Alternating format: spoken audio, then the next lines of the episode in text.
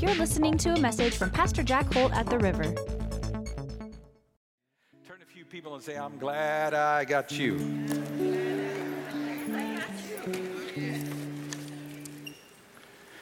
Tonight, I want to minister to you on the topic of how to overcome losses in your life. And when I talk about losses, I'm not just talking about financial losses or even physical losses, but spiritual losses in your life where there's certain things that you used to have that you don't have anymore that it seems like life has just stole from you the joy and the peace and the victory that God really intends for you to have. And in order to do that, we're going to have to set our sights on a heavenly goal tonight. Not an earthly one, a heavenly one. One that takes the divine power of God to bring to pass in your life. I don't know about you, but my main goal in church is to make disciples of all men and, and see people saved. And, and you can't get a person saved by human effort, it's only by the Holy Spirit. And I love, I, my joy is really never, ever really full unless God does something in my life. Just get making more money or whatever that may be, those things are all wonderful, whatever, but you can get that in the natural. I'm talking about supernatural things God will do in your life and bless you that'll make a significant difference. Amen? Amen? Praise God. So I want you to turn with me over to Second Corinthians, and I'm going to show you something here tonight that I think will really help. I'm going to show you tonight that there is spiritual, or let me say it to this there is a spirit, say spirit, of unbelief that is in our world. And that spirit can sabotage your faith. It can cause you to doubt. It can cause you to not see really what God has for you in your life. And you could go through life and not accept God's perfect will for your life and settle for less than that. And it'd all be because of this spirit of unbelief. I'm going to show you that how through the word we can tear down this spirit of unbelief. But we need to understand that all unbelief has a disembodied entity that is behind it. There's a spirit that is behind the unbelief that many of us faced in our lives. Whether it was to keep us from being saved, or whether after we were saved was an unbelief to believe His word. Look at the verse here. It says, But even if our gospel is veiled, say veiled, that means it's hard to see. It is veiled to those who are perishing, whose minds the God of this age has blinded. Now, who's the God of this age? It's Satan, the fallen angel. He doesn't have his own physical body, but he's a spirit being. And it says that he's blinded those in this age who do not believe, lest the light of the gospel of the glory of Christ, who is the image of God, should shine on them. Say amen. I wanted to bring this out because I want to show you something here that will make a great, significant difference in your life. And that is, there is this spiritual blindness that comes from demonic forces that needs to be dealt with from a scriptural way, and I'm going to show you how to do it tonight. So that you can believe for the things you need to believe for, and you can receive back the things that you have lost since you have followed Christ, or the things you lost before you met Christ. Amen? And I want to say it to you from this standpoint in the Bible, you can find reference after reference of where unbelief stopped the miraculous from happening. In fact, if you study in the, in the, Gospels, you'll discover this that Jesus himself, it says, could not do any mighty miracles in his hometown because of their unbelief. Now, here's the part I want you to see about this Jesus in his hometown was familiar with everybody's needs. I mean, if you were in a community, a small community, you'd be familiar with so and so that had this problem or that problem. And he, he, was fully aware of all the needs in the, in the community, but he wasn't able to help in a miraculous, supernatural, extraordinary way because of the unbelief within the community. community. Now, if Jesus, who had the Spirit without measure, had to deal with the same Spirit, how much more should we? In fact, I'll show you how the Lord dealt with it. In fact, one time there was a man, he was blind, and Jesus had to take him outside of the town to get him healed. Because in the town, there was a spirit of unbelief that was preventing that individual from being healed.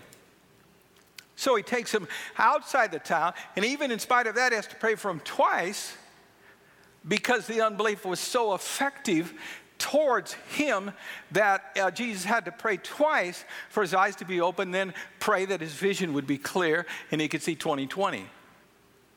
Now, think about this because he had the Spirit without measure and he was still struggling with this unbelief that came from demonic forces that were preventing people from being healed.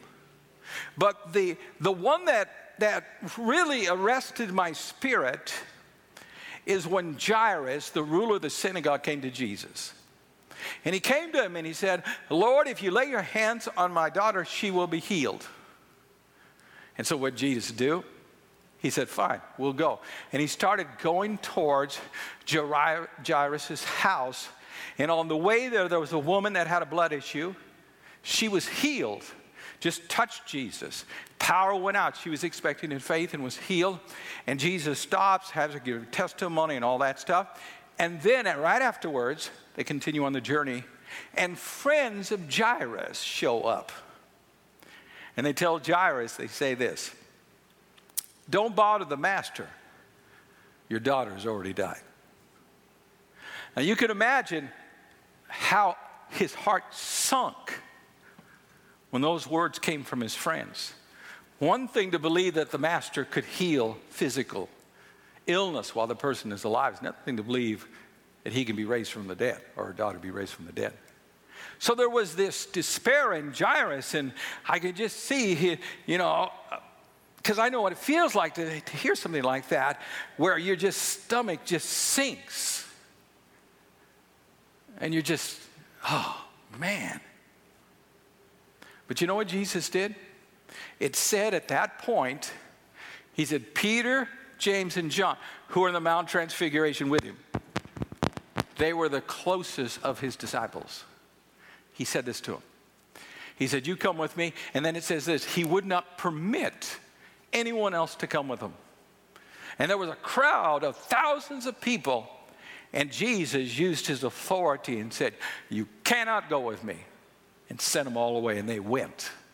Because he knew that the unbelief in the people would stop the miracle that he needed to perform on Jairus' daughter. And so he takes Jairus, and when he gets to the house, it's full of people, family and friends and, and loved ones, in they're, and they're weeping and they're mourning, and, and you know, they're trying to, uh, you know, be friends to him. And Jesus comes in and says, Why you weeping and mourning? She's only sleeping. And then they criticize Jesus. They ridicule him, it says in the Greek. Ridicule the master. But why didn't he just go past them into the room, raise her up, and then bring her back out to the people? Why didn't he do that?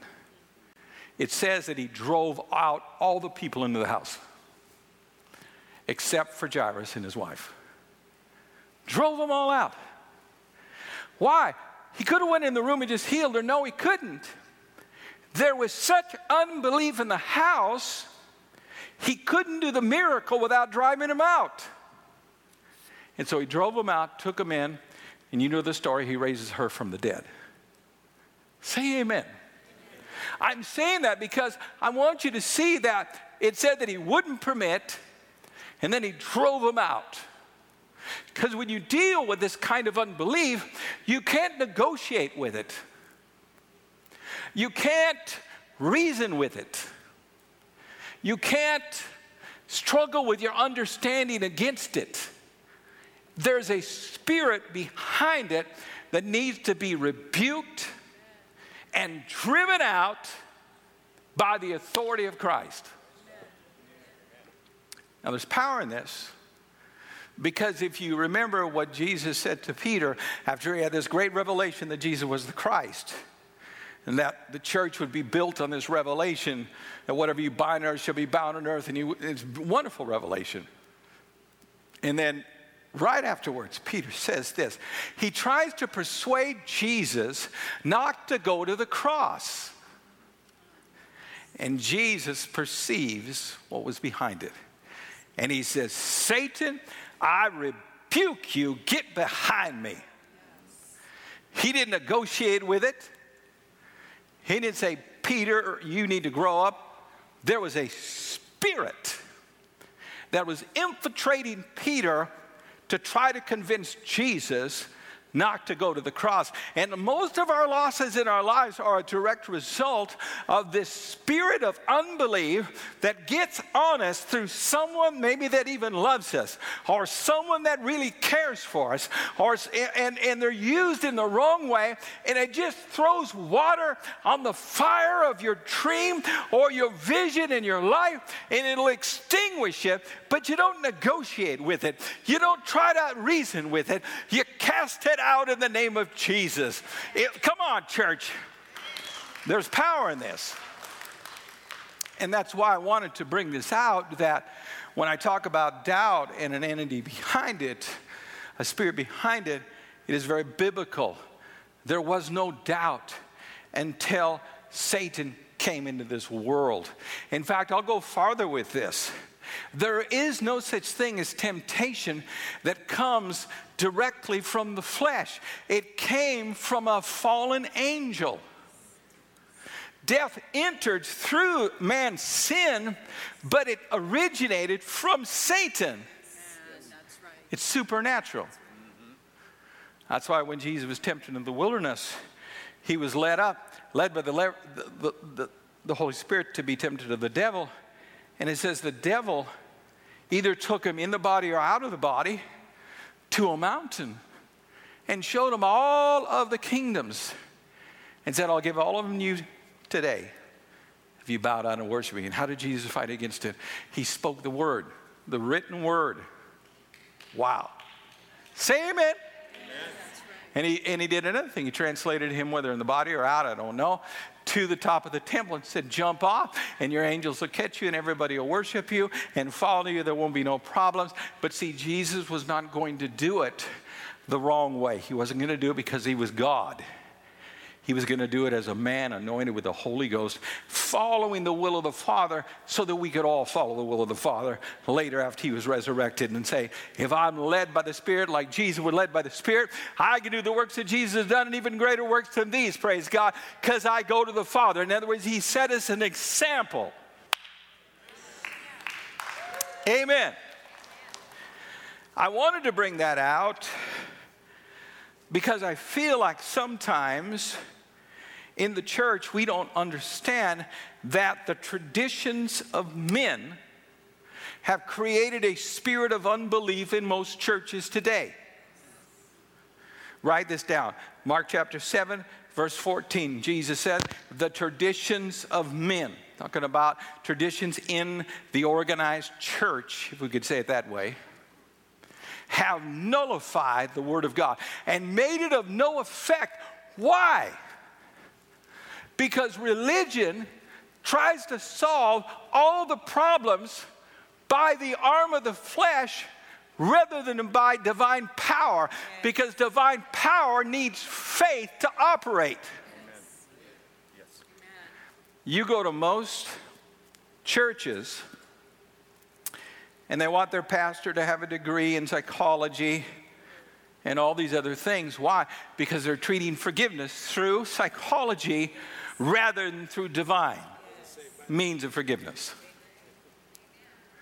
And there's nothing wrong with psychology, but it can't cause you to be healed in your heart. It is a spiritual problem. It is not a, a, a a mind problem. It's not something that can be cured by a man's mind. It can only be cured by the Holy Spirit. Only by the blood of Jesus can you truly be forgiven. You can do all the work you want to do in the world, but you can't be forgiven unless God forgives you. And you can't be forgiven about what you do, you can only be forgiven by what Jesus has done.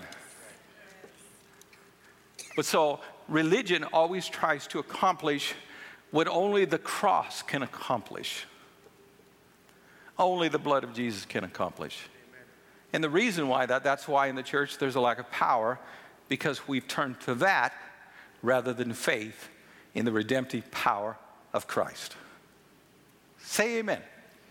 Now, I'm going to show you a verse here. In fact, it's a little bit different than the order that I gave you up there, but I want you to turn with you, with me, if you would, over to Isaiah 53, verse 4.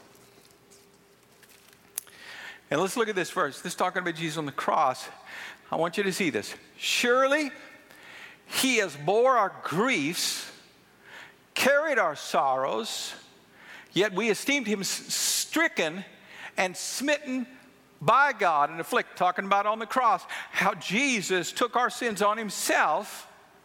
And it says here that he bore our griefs.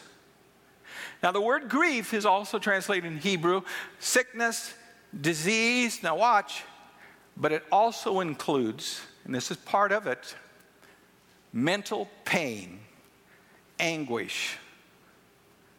Anytime someone is mentally in distress, it's in that word. And it said that Jesus bore it. So, why are we so messed up then? Because it takes faith to be a recipient and receive what He bore for us so that we can be free from it. Hallelujah. I said, Hallelujah. I wanted to bring that out because I want you to understand something that if you're here tonight and, and you're hurt in your heart from, from loss in your life, maybe a, a loved one, or maybe a, a friend has betrayed you, or maybe a husband that was unfaithful, or a wife that did this, or whatever, that if you're still hurting in your heart, you're not going to be able to set your sights on the things that God has for you. You're not going to be able to believe God because that pain is going to create within you a idol that you place above God and that idol will attract demonic spirits. And if you think you're in pain now, you'll be in worse pain because as you begin to glorify that, that pain or that loss in your life, you're going to miss out on what God has for you, and it's going to cripple your faith, and you're not going to be able to do what God wants you to do in your life. And it doesn't need to be that way at all. You know, the word grief in the Hebrew, its original source means idol. Here's what people do in the church something happens, we experience loss. We all do. When I got saved, God changed my heart so much. I was an angry, hostile person. I was in the martial arts. I loved to hurt things. I loved to hit people. I was very angry inside. When I got saved, he gave me a new heart because he forgave me of my sins. And I was sweet. And it doesn't really work to be sweet if you're fighting with somebody. But God changed my heart. That's the part I want you to see. Changed my heart. Well, after I'd been in ministry for a while, I thought, when I first came to church, I thought everybody in the church was sweet and, and nobody would do anything wrong to me and all that. And I, I said, oh, it's so neat to be in heaven kind of with all these people because they all love God and none of them would do anything wrong in my life and, and they'll never betray me and whatever. And I, and I discovered that they're just people. Some are more mature than others, some aren't. Some are tares. Some are goats. But generally speaking, even sheep make mistakes. Amen? Turn your neighbor and say, bat. But the point I want you to see is that, so I had to go through this process where I had to have God on a regular basis heal my heart. It wasn't something I could do by sheer mental discipline. I needed the Holy Spirit to touch my heart and and, and, and I had to let go of things and, and let God have it and, and just forgive people unconditionally, just like microphones. And it was very frustrating. But the Lord was faithful and He healed me.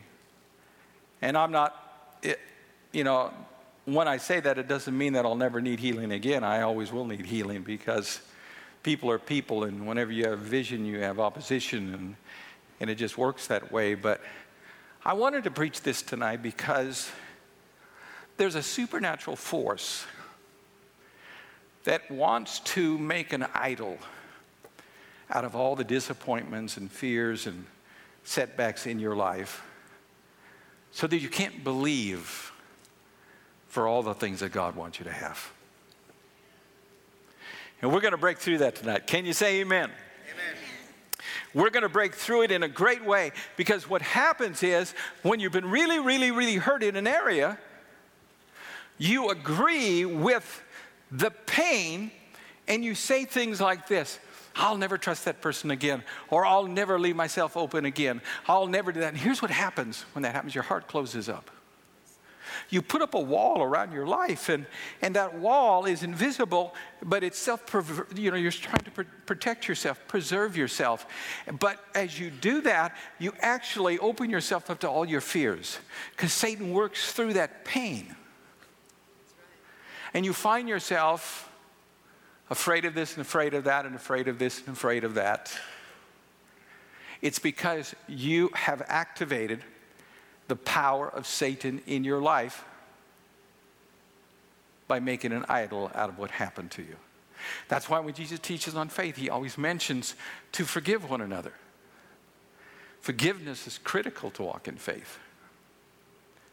And I wanted to say that tonight because I know as the holidays come, there's you're going to be in mixed family situations. An ex may be there, an old girlfriend, whatever things will surface just like a iceberg. And if you're not careful, the hurt will come back. And you'll start putting up those walls again. And as those walls go up, what's so terrible is that you lose your sensitivity to the Holy Spirit and to what God wants to do in your life. And you become brash, you become callous, you become unusable for the kingdom because there's no sensitivity left. You've made an idol out of your pain, and then, and then you contaminate everybody else talking about it and visualizing about it, and usually end up creating a worse problem than ever there was in the first place. We have to do what the Lord says. Look at this verse Psalms 147. Psalms 147, verse 2. The Lord built Jerusalem and he gathered together the, out, the outcast of Israel. He heals the brokenhearted and binds up their wounds. Wow. Heals the brokenhearted and binds up our wounds.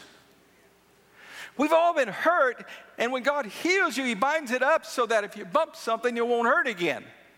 But if you walk through life and you're always in pain, from what people did to you in your life, the vision that God gave you can't be done. You're in the past.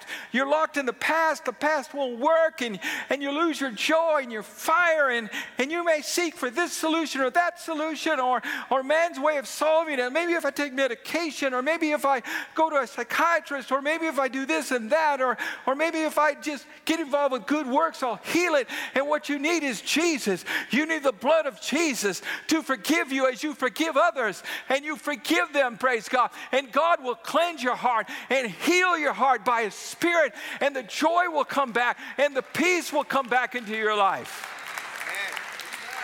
And then you can be victorious again. The Bible refers to this as the Jezebel spirit. If you don't know who Jezebel is in the Bible, she was the wickedest woman ever used by demons that exists in Scripture. She, was, she had a controlling spirit. A spirit in her day, the priest would dress up half man, half woman. It's the same spirit that is in America today. It's what the prophet Malachi spoke about. He said, In the last days, the prophet Elisha will come. And he's going to restore the sons to the fathers and the fathers to the sons. He was talking about not Elijah would come back, but the anointing that restores the family would come back. In America today and around the world, the family's being destroyed by this, by this controlling spirit of Jezebel.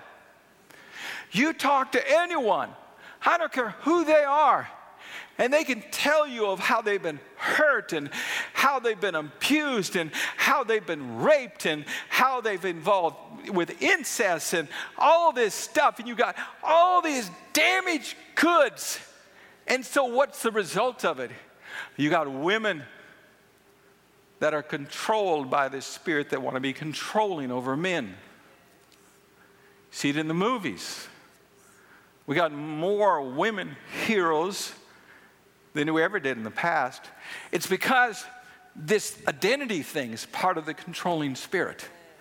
And it's a, it's a, it's a spirit of independence. Don't tell me what I have to do, I'll do what I want to do. It's in our families, it's in our youth. I want to do just what I want to do. And it's not just exclusive for women, it's in men too. You could be in a pastor he can be controlling in the church. See, there's a difference between the way God leads and the way God the Father leads.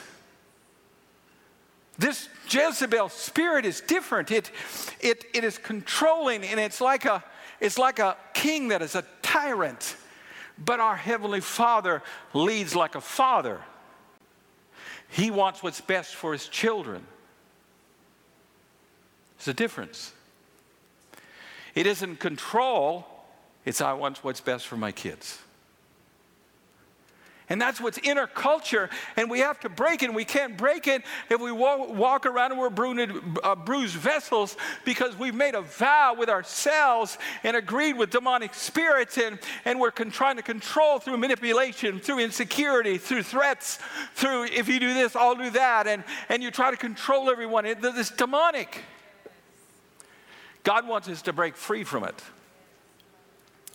And it isn't a freedom that you just do once.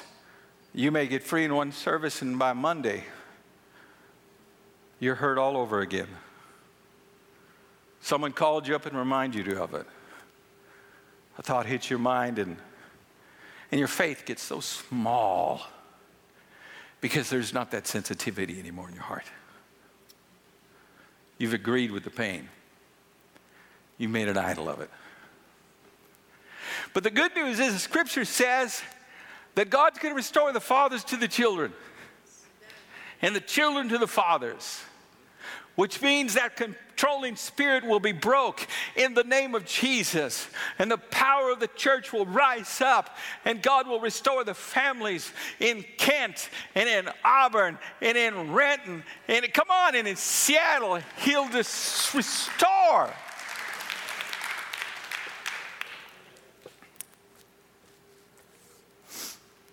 Hebrews 12, 1 says that we need to lay aside every weight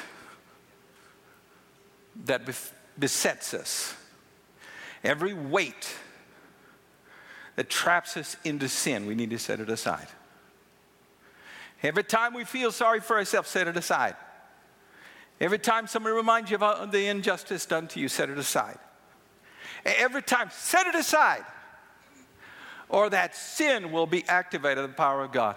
There's a verse in Hebrews that says this it says that those that are controlled by death, it says they are subject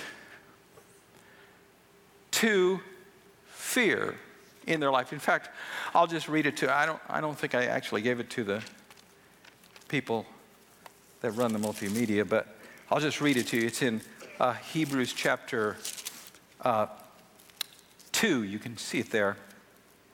He says this in verse 14 Inasmuch then as the children have partaken of the flesh and blood, he himself, talking about Jesus, likewise shared in the same. That through death he might destroy him who had the power of death, that is the devil. Now, watch this next part. And release those who, through their, the fear of death, were all their lifetime subject to bondage. What does it mean to be subject to bondage because of fear? What, is it, what does it mean? Well, Jesus described it with the 70 disciples that went out in his name, casting out sickness. They came back and said, Lord, even the demons were subject to us. When we said the name of Jesus, be healed, demon spirits that had brought the illness in their life began to move inside of them and they left. They were subject to what we said. Any fear in your life makes you subject to the power of Satan, to the power of evil. There's no way that Satan has any power outside of fear. He operates through fear. And he does have power. God has all authority. And he has greater power than Satan. But Satan does have power. But what you got to understand is that fear gives him the legal right to activate his power in your life. If you're living your life out because you're insecure, there's an idol in your life, and it's from something that happened to you in your life that is controlling you. Say it with me there's no fear here. I'm free from fear. Are you listening to where I'm going with this? Now, I'm going to show you something that should alarm you because we're not playing tonight. This is important stuff. This stuff is so important because this is why you can't get people free because they don't take it seriously. Listen to this next verse. It's the one uh, that, that, I gave you. It's in, uh, let's see, um, where's that at? I believe it's in Luke's Gospel. Mm, mm, mm, Turn to your neighbor and say, You look so good tonight. I'm so glad you came. And you're such a blessing. It's Matthew 12, please. Listen to what Jesus says about demonic spirits. When the unclean spirit goes out of a man, he goes through dry places, seeking rest, and finds none. Now, watch what it says. Then he says, I will return to my house for which I came. And when he comes, he finds it empty, swept, and put in order. Then he goes and he takes with him seven other spirits more wicked than himself, and they enter and dwell there. And the last state of that man is worse than the first. So shall it be with, with this wicked generation. Now go back to verse 44. I want you to notice how it says it.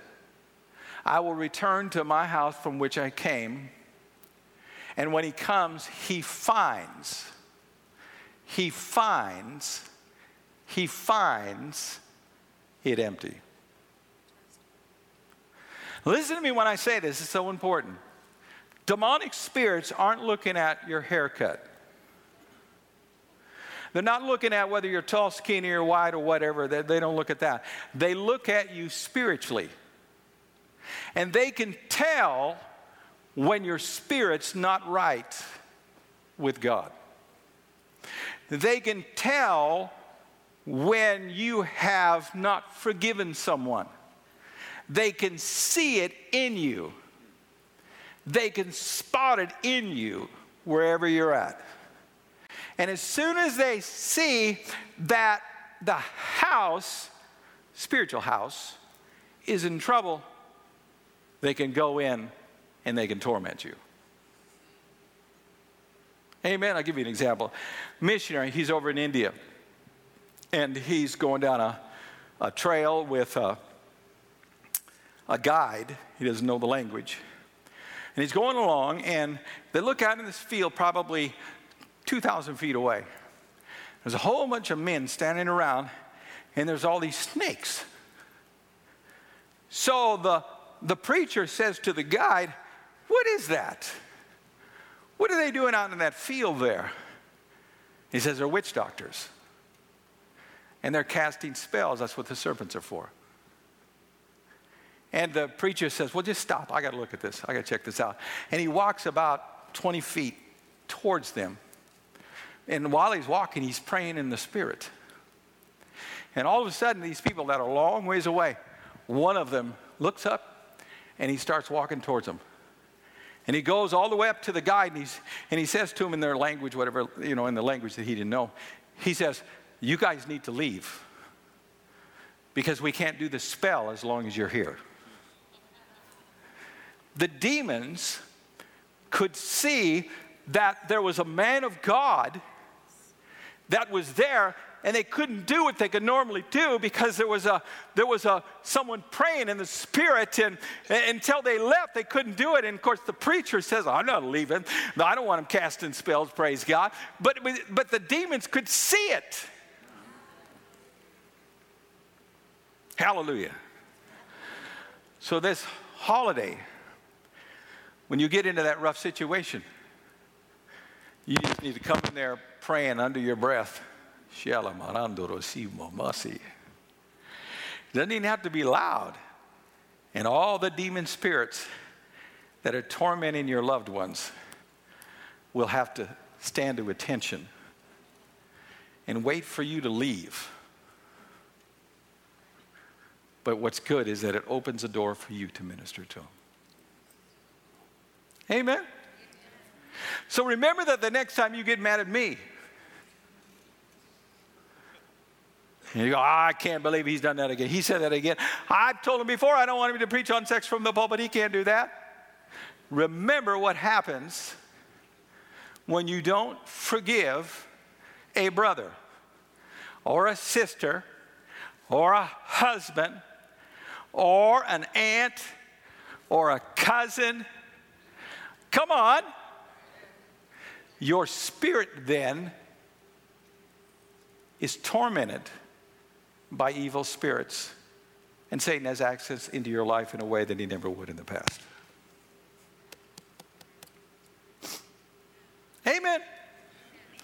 I really believe this is important because we are spiritual beings with a spiritual purpose. We can't set people free when we're not free ourselves. We got to constantly get in the presence of God and say, Lord, help me with my life here. Lord, I had a rough day, Lord, and I just want to make sure that I'm clean before you. I want to make sure my sins are all removed, Lord. I want to make sure that spiritually I can pursue you and, and follow you in the way that you want me to follow you in your life. And when you do that, there's a great blessing that happens in your life. Remember, no demon can go into your life without an access point. And I want you to write this down because it's so important. Unresolved conflicts lead to demonic oppression. Unresolved conflicts lead to demonic oppression. No wonder Jesus says if someone's upset with you, Go to him before you're handed over to the judge. He said, Be quick about it. Don't, don't wait on it. Do it. Don't let it linger because as you do, you open yourself up to trouble that God doesn't want you to have in your life. God wants you to be healed and whole and blessed. You know, the part that I don't like about when I get hurt and I can't let it go. The bad part is I become contagious. You become highly contagious and you spread your defilement on everybody else. And when you're in my position, you can defile thousands just like that. One message taught in unforgiveness can defile thousands of people. That's why the Bible says there ought not be many teachers, because we come under greater judgment. Amen. Turn to your neighbor and say, I'm so glad I'm not preaching. Amen. Now, I want you to hear this, and I'm going to wind this down with this. Satan cannot destroy you by a lack of money. He can destroy you by sickness. He can't even destroy you with mental illness. He can't destroy you that way. The only way that he can destroy you is by corrupting your faith. In other words, the battle is within first, not without. The outward things have its place and, and they help with temptation, but the reality is, he wants your heart. And if he can get you to doubt in your faith, he can steal not only what you're believing for, he can steal the very essence of the salvation that God gave you within you. He's after your heart. He wants to corrupt your faith in some way that'll prevent you from receiving back everything that was lost. It's his mission, it's his calling, it's his purpose that he's called all of us to do, or he's called to do in our lives. And to show you the power in this, that victory in our lives isn't determined by the outside. It's on the inside. Anything that you obtain in faith, in your heart, if you keep the faith, it can't be taken from you. Death can't even take it from you. It can't. If you don't believe that, you remember Elijah, he prayed for something spiritual that he would receive a double portion. And that double portion wasn't for him, it was to help other people. But he received that. But you remember, he dies before he has a chance to give out all of it. And they put him in a tomb. And then we hear the miracle that, you know, their enemies came, so they took a, a, an Israelite that was there, that, that they were doing a funeral, and they threw him in the tomb of Elijah. He touches his bone and he's resurrected. Because you can't lose what you keep in faith. Death can't even take it. Amen. Amen. James says this about faith. And remember, he's a half brother of Jesus. He said this that if you doubt when you pray, he said, don't let that person suppose they'll receive anything from the Lord. You might receive something from your boss, you may receive someone from a family member, you might receive something from this world, but you can never receive anything from God when you doubt in your faith. No supernatural. None. You got to pray. You got to drive out the doubt. And you got to believe and, and trust that with all your heart. And then God will give you supernatural power and blessings in your life. Stand up with me, everybody, right now. I get my, my Tommy on the piano, if you would. Hallelujah. You know, while I waiting for the piano to start, I I want you to understand something that I've got family problems, not in the immediate family, but I have family problems with relatives that are just like yours. And if you're not careful, you get swept into that. And then you lose the, the joy and the, and the victory. And one of the things I want to do this season is I want to rejoice with the joy of the Lord. I want the peace of God to be in my life and overflow. I don't, I don't want to be burdened down with, with demonic activity and can't, can't sleep at night and frustrated and I don't want supernatural anxiety. I want supernatural peace And if we ever stop looking at our hearts and stop considering how important they really are. So let's lift our hands towards heaven right now, and we're gonna we're gonna ask the Holy Spirit just to refresh us tonight. Sing me a song, Tommy. Thank you, Father. Thanks for listening today. For more messages like this one, check out riveroflifefellowship.org, our mobile app, and our podcast. Also, find us on Facebook, Twitter, and Instagram at River of Life Kent to learn more and keep up with everything that's happening at River of Life Fellowship.